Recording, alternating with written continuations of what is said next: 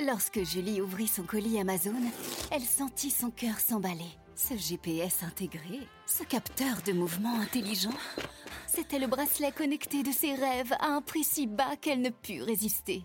Ça mérite bien 5 étoiles.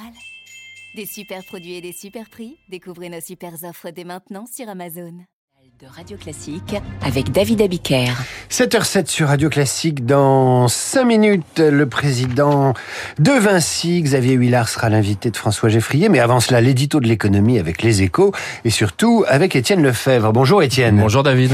Alors que l'Europe et les États-Unis continuent de lutter contre l'inflation, les prix baissent en Chine. Oui, et c'est inquiétant pour la Chine, mais aussi pour l'Europe. Côté chinois, l'indice des prix publié hier a de nouveau baissé de 0,8% en janvier. Un recul qui s'accélère et qui est plus fort qu'attendu.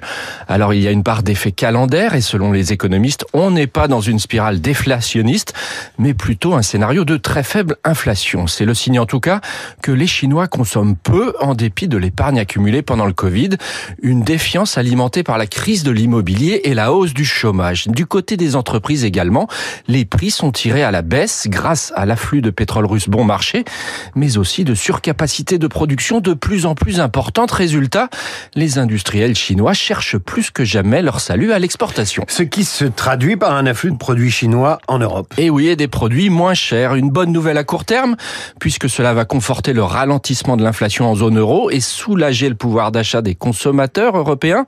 Mais attention aux effets délétères sur l'industrie européenne, avec la concurrence très agressive des véhicules électriques chinois, des panneaux photovoltaïques ou des machines-outils.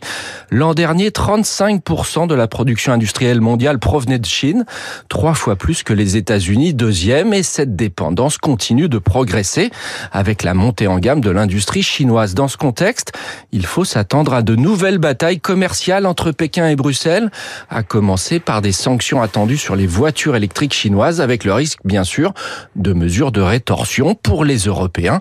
Il faut surtout espérer que le gouvernement chinois résolve enfin ses problèmes internes pour écouler davantage sa production. Après la Chine, Atelier du Monde, voici donc la plus grande braderie de la planète. Éditorial à retrouver sur l'appli Radio Classique. Merci Étienne. Et notez qu'à 8h 10, David Barou s'attaque au marché de la friteuse sans huile dans son décryptage de l'économie. Radio Classique, il est 7h10.